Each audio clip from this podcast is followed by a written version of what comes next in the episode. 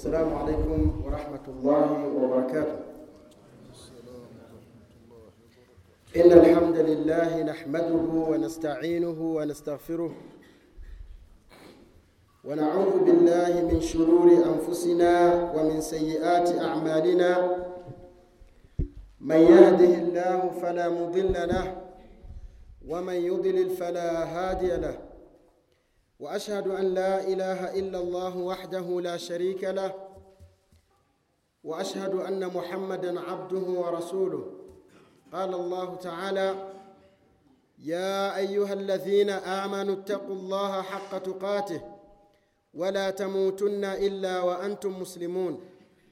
وقال الله سبحانه وتعالى يا أيها الناس اتقوا ربكم الذي خلقكم من نفس واحدة وخلق منها زوجها وبث منهما رجالا كثيرا ونساء واتقوا الله الذي تساءلون به والأرحام إن الله كان عليكم رقيبا وقال الله سبحانه وتعالى يا أيها الذين آمنوا اتقوا الله وقولوا قولا سديدا. يصلح لكم أعمالكم ويغفر لكم ذنوبكم ومن يطع الله ورسوله فقد فاز فوزا عظيما. أما بعد فإن أصدق الحديث كتاب الله وخير الهدي هدي محمد صلى الله عليه وسلم وشر الأمور محدثاتها وكل محدثة بدعة وكل بدعة ضلالة وكل ضلالة في النار. اللهم إنا نعوذ بك من عذاب النار. نغزانك كتك إيمان. بعد يكم شكر الله سبحانه وتعالى نكم تكيا رحمة. أنتم ويت محمد صلى الله عليه وسلم. نكوسياني نغزانك بموجة نكويوسيا نفسيانك. كمشا الله سبحانه وتعالى. Kwanza kabisa ndugu zangu ni wajibu wetu sisi sote kuweza ku, kumshukuru mwenyezi mungu subhanahu wa taala kwa kutupa wasa wa kuweza kukutana ndani ya nyumba hii tukufu tukiyasikiliza maneno ya allah subhanahu wa taala. Na hii ni neema kubwa na ni fursa kwa wewe ambaye allah akakujalia ukaweza kuhudhuria basi muda huu uutumie vizuri. Uwe na ikhlas kwamba lengo ni ibada uwe na ikhlas kwamba lengo ni kujifunza na uwe na ikhlas kwamba lengo ni kujaza maalumat na ilmu kwa yale ambayo utakayoyafahamu au kukumbushwa pengine ulikuwa umesahau. Na hii ni neema ambayo watu wengi wamenyimwa ndugu zangu. Wengi wako masokoni wengine wako katika sehemu mbalimbali na wengine wala hawana kazi yoyote wamekaa kwenye vijiwe. Mwenyezi mungu kawanyima taufik ya kuweza kustafidi na kufaidika kama faida hizi mtakazozipata. Na alhamdulillah twamwomba allah subhanahu wa taala amjazie kheri ndugu yetu shekhe yasin. Twasema jazahu llahu khairan. Neo hii neema imetuzungukia. Shekhe akaja hapa lakini kuna watu duniani kote wanamwangalia kwenye tv huyu. Kuna watu hawana fursa ya kuweza kuja kumwona kitabu hiki amekifundisha shekhe ni kitabu ambacho kakifanyia tarjama yeye mwenyewe. Kwa hiyo tusidhani kwamba ni somo la mchezo tukadhani kwamba ni kitu cha kawaida tukadhani kwamba ibada twaswali kila siku la. Wallahi tunakosea sana katika ibada zetu. Ukiangalia jinsi mtiririko wa ibada ya swala ilivyokuwa mpaka ukamaliza kisha ukajiangalia wewe unavyoswali ukiwa peke yako unajikuta kuna mambo mengi ambayo ulikuwa umekafirika. Bali linsanu ala nafsihi basira. Mwanadamu anajijua mwenyewe ndugu zangu katika imani kwa kuwa tumekutana sehemu kama hii ili tuweze kukumbushana mawili matatu tumeamua tusiondoke hivi hivi tuandae mada nyingine ambayo inayezungumzia swala zima la mshikamano au umoja. Na mada hii ni muhimu sana tena sana ndugu zangu hasa katika zama hizi za fitna zama za mitihani zama ambazo watu wanajua kusema sana kuliko kutenda. Mtu anasema anakaa kwenye kijiwe anakaa kwenye maskani anazungumza mambo subhanallah hayana mbele wala hayana nyuma. Mengi hana ilmu nayo lakini lengo la kuzungumza ni kumjeruhi ndugu yake katika imani lengo la kuzungumza ni kumvunja moyo ndugu yake katika imani lengo la kuzungumza ni kumtoa dosari ndugu yake katika imani na lengo la kuzungumza ni kuzitenganisha na kuzitofautisha na kuzisambaratisha swafu za ahlusunna waljamaa na huu ndugu zangu katika imani ndio mtihani tuliokuwa nao katika jamii zetu. E wallahi ndugu zangu. Hukuti watu wakizungumza kafiri na ukafiri wake. Hukuti mtu akizungumza jambazi na ujambazi wake. Hukuti mtu akizungumza mambo wa, ya watu wachafu mambo ya watu wabaya. Utakuta mtu akizungumza anamzungumza ndugu yake katika imani. Utamkuta mtu anazungumza asema kabisa mimi huyu bwana sitaki hata kumwona. Nikimwona najisikia kichefuchefu kulingana na chuki ambazo tulizokuwa nazo katika nafsi. Hatuna umoja ndugu zangu. Kwa hiyo mada hii itatufunza vitu vingi. Kwanza itatufunza tujue mtume salllahu alaihi wasallama ni mafanikio gani aliyoyapata wakati alipowaweka watu wakawa kitu kimoja. Masahaba radiallahu taala anhum ni mambo gani ambayo waliyapata pindi walipokuwa ni kitu kimoja? Na ni mitihani gani iliwakumba pindi walipotofautiana? Na kisha ndugu zangu katika imani tuzungumza. Ni mambo gani ambayo waislamu tunatakiwa tuwe, tuwe, tuwe pamoja ka, katika misingi gani? Waislamu tunatakiwa tuwe kitu kimoja katika mambo gani? Yote pia tutazungumza. Sasa ni bora kwamba unapokaa usikae vivi ma, mengi yanayozungumzwa yanapita lakini kile unachokiandika kinabaki. Kile unachokiandika kinabaki kulikoni yale ambayo unaweza ukayasikiliza na yakapita ila wale ambao wanaotumia vifaa kama kurekodi na mambo mengine hivyo vitu vinabaki na kwa muda wako unaweza ukasikiliza kwa muda ambao hauna kazi umepumzika na familia yako ukajikumbusha. Na hii ni katika ilmu. Dunia yetu ya sasa ndugu zangu watu hawataki kusoma watu hawako tayari kusoma kwa njia za aina yoyote. Leo hii kuna kusoma kwa kutumia matelevishen watu wamejeza ndani wanaangalia the comedy. Vichekesho. Wanaangalia mzee majuto. Wanaangalia na wengine wasiostahili kutajwa ndani ya nyumba za allah subhanahu wa taala. Kuna watu wana maredio lakini redio kazi zake zimekuwa ni kuweka maheadphones katika masikio na kusikiliza bongo flava na kusikiliza blues rmb na taarabu na mambo mengine miongoni mwa mambo machafu yanayomchukiza allah subhanahu wa taala. Ya allah ndugu zangu waislamu wana juhudi mashekhe wanalingania. Lakini mtu kusikiliza qurani peke yake kwa muda wa dakika tano dakika kumi anasikia kama nafsi yake anaungua anajihisi kama anakufa. Kwa nini? Kwa sababu tumekosa vikao kama hivi. Kwa hiyo watukufu wa mada hii ni muhimu na kwa nini nimezungumza au nimeiandaa mada hii ya umoja wa kiislamu? Lengo ni kwa sababu ya kuziangalia hali za waislamu tulizokuwa nazo za mfarakano katika swafu za waislamu. Kwa kujinadi na minada tofauti na kujiita majina tofauti na kuzungumza sana bila kuwa na vitendo vya aina yoyote. Wallahi ndugu zangu masahaba wa mtume sallallahu alaihi wasallam walikuwa wanafanya biashara za kuuza sokoni. Sio kwamba walikuwa madarueshi wa kulala misikitini. La walikuwa wanafanya biashara za kuuza misikitini. Wakina abubakar sidiqi radiallahu taala anhum masahaba wakubwa khairu nnas bada rasulillah salllah alaihi wasallam wanafanya biashara wanatafuta pesa wanatafuta maisha ili waweze kuzitunza familia zao. Lakini hawataki kupitwa na vikao vya ilmu wanafanya tanawub. Aambia anamwambia ndugu yake leo bwana nenda kamsikilize mtume sallallahu alaihi wasallam. Mimi naenda kwenye mnada. Nikirudi nitakuja unipe yale uliyoyapata kwa mtume sallallahu alaihi wasallam. Kesho wewe uliyebaki utaenda wewe mimi mimi, mimi nitabaki kwa mtume sallallahu alaihi wasallam. Hawataki fursa ya ilmu na kustafidi wapite hivi. Ndugu zangu katika imani mimi niwapongeze watu wa Ilongero, mi niseme jazakumullahu khairan yaani moyo ambao umeonyesha ndani ya kijiji hiki labda na vitongoji ambavyo ni vya jirani ni moyo sio sio wa kawaida. Kuitika kwa wakina mama masha allah tabarakallah. Kuitika kwa wakina baba masha allah tabarakallah. Ukilinganisha na baadhi ya sehemu ambazo watu hawataki kuhudhuria vikao vya ilmu. Kwa nini? Mtu fulani bwana mimi simpendi tu. Shekhe ukiulizwa humpendi kwa nini? Basi tu mtu yule bwana kwa nini kila siku anafanya hivi? Kwa nini kila siku anafanya hivi? Sijui anafanya hivi anafanya hivi. Kuna mwingine anachukia yule anayezungumza na wake wanne yeye ana mke mmoja. Kuna mwingine anamchukia mtu eti kwa sababu labda ana hiki mwingine ana hiki. Yote haya yanaonyesha udhaifu na fitna za zama zetu tulizokuwa nazo za kutokuwa na mshikamano katika la ilaha illallah muhammadun rasulullah sallallahu alaihi wasallam.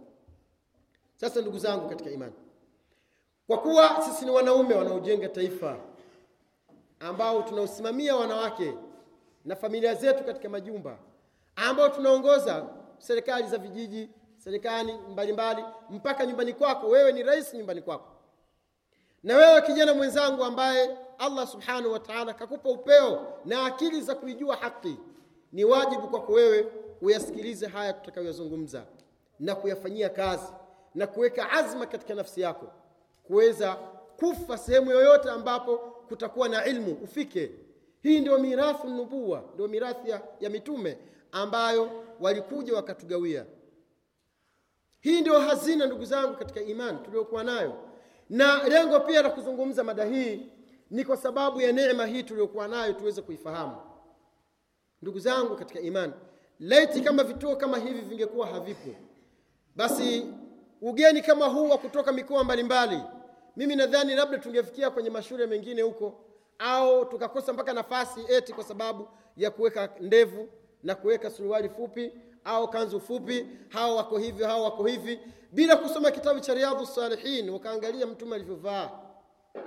Bila kusoma bulughu lmarami wakaangalia mtume salllahu alehi wasallam alivyokuwa maumbile yake bila kusoma arrahiqu lmakhtum wakaangalia mtume alaihi salatu wassalam tangu anazaliwa mpaka anakufa alikuwa anaishi vipi? Alikuwa anakaa vipi? Alikuwa anaishi na familia yake vipi?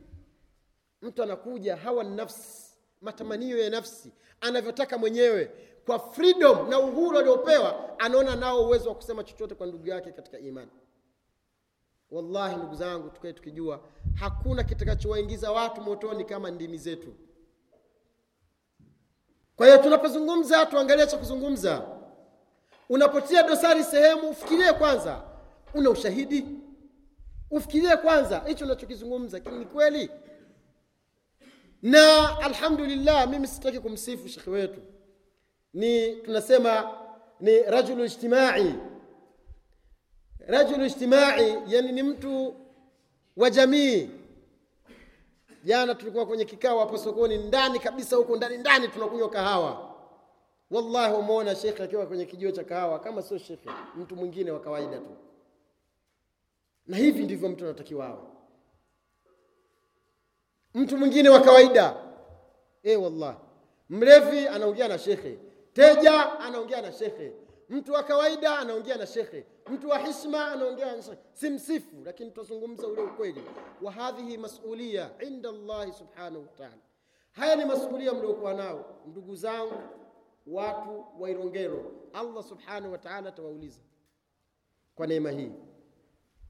Watukufu wa Islam, miongoni mwa malengo ya kuizungumza mada hii ni kwamba waarabu wanasema inna dhiba yaakulu min alghanami alqasi au alasi au almubtaid. Hakika mbwa mwitu ni mnyama maarufu sana. Anapoona zizi la mbuzi kundi la mbuzi hawezi kuvamia. Anaogopa anakimbia. Lakini anapomwona mtu kakaa peke yake au anapomwona mbuzi wenzake wamekwenda kabaki nyuma nyuma basi ni rahisi sana kumteka na kumchukua na kumvamia na kumla wa hadha yahduthu fi sufufi almuslimina fi lalamu alajma, na haya ndiyo yanayotokea katika swafu za alamu lislam duniani kote. Unapojitenga ukajiweka pembeni, tayari sheitani anapata njia za kukuvamia na kukushawishi na kukupeleka vile unavyotaka wewe na sio anavyotaka Allah subhanahu wataala. Kwa hiyo usikae nyuma ukakaa mbali, kaa na watu umoja ndugu zangu ni nguvu na utengano ni adhabu. Haya ni maneno ambayo kila mtu mwenye akili timamu za kufikiria na kuwaza anajua kwamba aljamu rahma walfirqatu adhab. Umoja ni nguvu na utengano ni adhabu. Utengano ni udhaifu. Na haya maneno tunafundishwa na walimu wetu mashuleni kwamba siku moja mjiti unapokuwa ni mmoja ni rahisi sana kuuvunja lakini inapokuwa kumi ishirini hata kama ni vidogodogo ukipewa uvunje unapata ugumu na uzito wa kuvunja. Na hii ndiyo siri ya fa- familia mbalimbali ambazo zenye umoja. Na mambo haya tunayaona kwa ndugu zetu ambao ni weupe. Umoja waliokuwa nao kwa weupe wao. Kila unapomwona mwarabu wamwona mambo yake mazuri tu. Kila unapomwona muhindi humwoni muhindi akibeba kokoteni akibeba mizigo ya nanii waona wenyewe wana umoja wao wananyanyuana wenyewe. Lakini hii sera wameisoma na, na kujifunza ndani ya qurani na ndani ya mafunzo ya, sheria yetu ya uislamu. Kwa hiyo sisi kama waislamu ndio tuna haki ya kunufaika na sera hiyo. Ndugu zangu katika imani umoja ni nguvu na utengano ni adhabu. Annususu shariia dalili na aya na hadithi ndani ya qurani na sunna zimekuja kubainisha na kuamrisha na kuhamasisha kwamba watu wawe kitu kimoja. Mwenyezi mungu subhanahu wa taala akazungumza. Mtume alaihi salatu wassalam akazungumza na mbali ya kuzungumza akaonyesha ule umoja kwa vitendo kwa kutengeneza umoja ambao ulikuwa na nguvu ya la ilaha illa llah muhammadun rasulullah. Asaluka billah nani katika babu zako katika histori unaowajua walikuwepo wakati wa mtume salllahu alaihi wasallam? Kwamba ili useme kwamba mimi nimerithi uislamu kwa babu yangu. Wallahi ndugu zangu ni juhudi ya masahaba ambao walikaa imara wakashikamana wakaungana wakawa kitu kimoja wakaweza kutufikishia uislamu mpaka irongero wawaona wanawake wa kiislamu masha allah wamevaa stara wanakwenda unawaona waislamu mashaallah wamevaa nguo ambazo allah subhanahu wa taala anazipenda. Unawaona waislamu wanatembea kwamba wanaingia msikitini wakaswali. Wakaswali salatu lidi pamoja. Wakaswali salatu ljuma pamoja. Wakaswali salatu ljamaa kwa pamoja. Sio kwamba wamerithi uislamu huu kwa babu zao. Isipokuwa ni juhudi za waliopita zama walipokuwa kitu kimoja wakatutengenezea nguvu na imara na utawala na serikali mpaka ikapigana na kutuletea uislamu afrika. Ndugu zangu katika imani tunapokuwa wamoja tunamfuata mtume sal llahu alaihi wasallam wa hadha aslun min usuli hadha din tunapokuwa ni watu wamoja tukashikamana tukawa kitu kimoja tunakuwa moja kwa moja tumemfuata mtume wetu muhammad salllahu alaihi wasallam. Na kumfuata mtume ni asili miongoni mwa mambo ya asili katika dini hii. Mtume salllahu alehi wasallam anaambiwa na mtume anaambiwa na allah subhanahu wa taala awaambia waislamu qul in kuntum tuhibuna llaha fattabiuni. Mungu anamwambia ewe muhammad salllahu alaihi wasallam waambie watu wako waambie umma wako. Ikiwa wanampenda mwenyezi mungu subhanahu wa taala kwamba ni lazima wamfuate mtume salllahu alaihi wasallam. Qul in kuntum tuhibuna llah ikiwa mnampenda mwenyezi mungu bimaana ndugu zangu katika iman ikiwa tunampenda mwenyezi mungu subhanahu wa taala tusipeleke haya mapenzi kwa mungu moja kwa moja. Ndio maana yake fattabiuni kwanza nifateni mimi mtume wetu mtume wenu muhammad salllahu alehi wasallam. Kisha allah akatoa natija akatoa matunda akasema yuhbibukum llah e wallah. Yuhbibukum llah wayaghfir lakum dhunubakum waman yutii llaha wa rasulahu faqad faza fauzan adhima watu kuwa kitu kimoja ni kumfuata mtume salllahu alehi wasallam. Na mwenyezi mungu ametaja matunda ya watu wenye kumfuata mtume salllahu alehi wasallam. Akasema yuhbibukum llah mwenyezi mungu atakupendeni automatically moja kwa moja. Ukiwa nampenda mtume salllahu alehi wasallam moja kwa moja mwenyezi mungu subhanahu wa taala anakupenda. Na mwenyezi mungu anapokupenda na kitu cha pili baada ya allah subhanahu wa taala kukupenda anakuangalia wewe unafanya matendo gani hal indaka dhunub una madhambi? Umeathirika na majanga ya madhambi? Bila shaka alkamalu lillah wa mkamilifu ni allah subhanahu wa taala. Waislamu tunafanya madhambi wanadamu wanafanya madhambi. Lakini wanaofanya madhambi wale waliokuwa bora ni wale wanaofanya madhambi na kisha wakatubia. Kwa hiyo mwenyezi mungu anapokupenda kwanza anakusamehe madhambi yako mwenyezi mungu subhanahu wa taala anapokupenda anakuangalia wewe unahitaji nini. Unaponyanyua mikono allah subhanahu wa taala anakujibu anakupa unachotaka. Mwenyezi mungu subhanahu wa taala anapokupenda moja kwa moja anakutengenezea njia ya kuweza kupata mafanikio ya janna katika maisha yako hapa duniani na utakapokufa. Kwa hiyo tunapozungumzia umoja tunazungumzia kumfuata mtume wetu muhammad sallallahu alaihi wasallam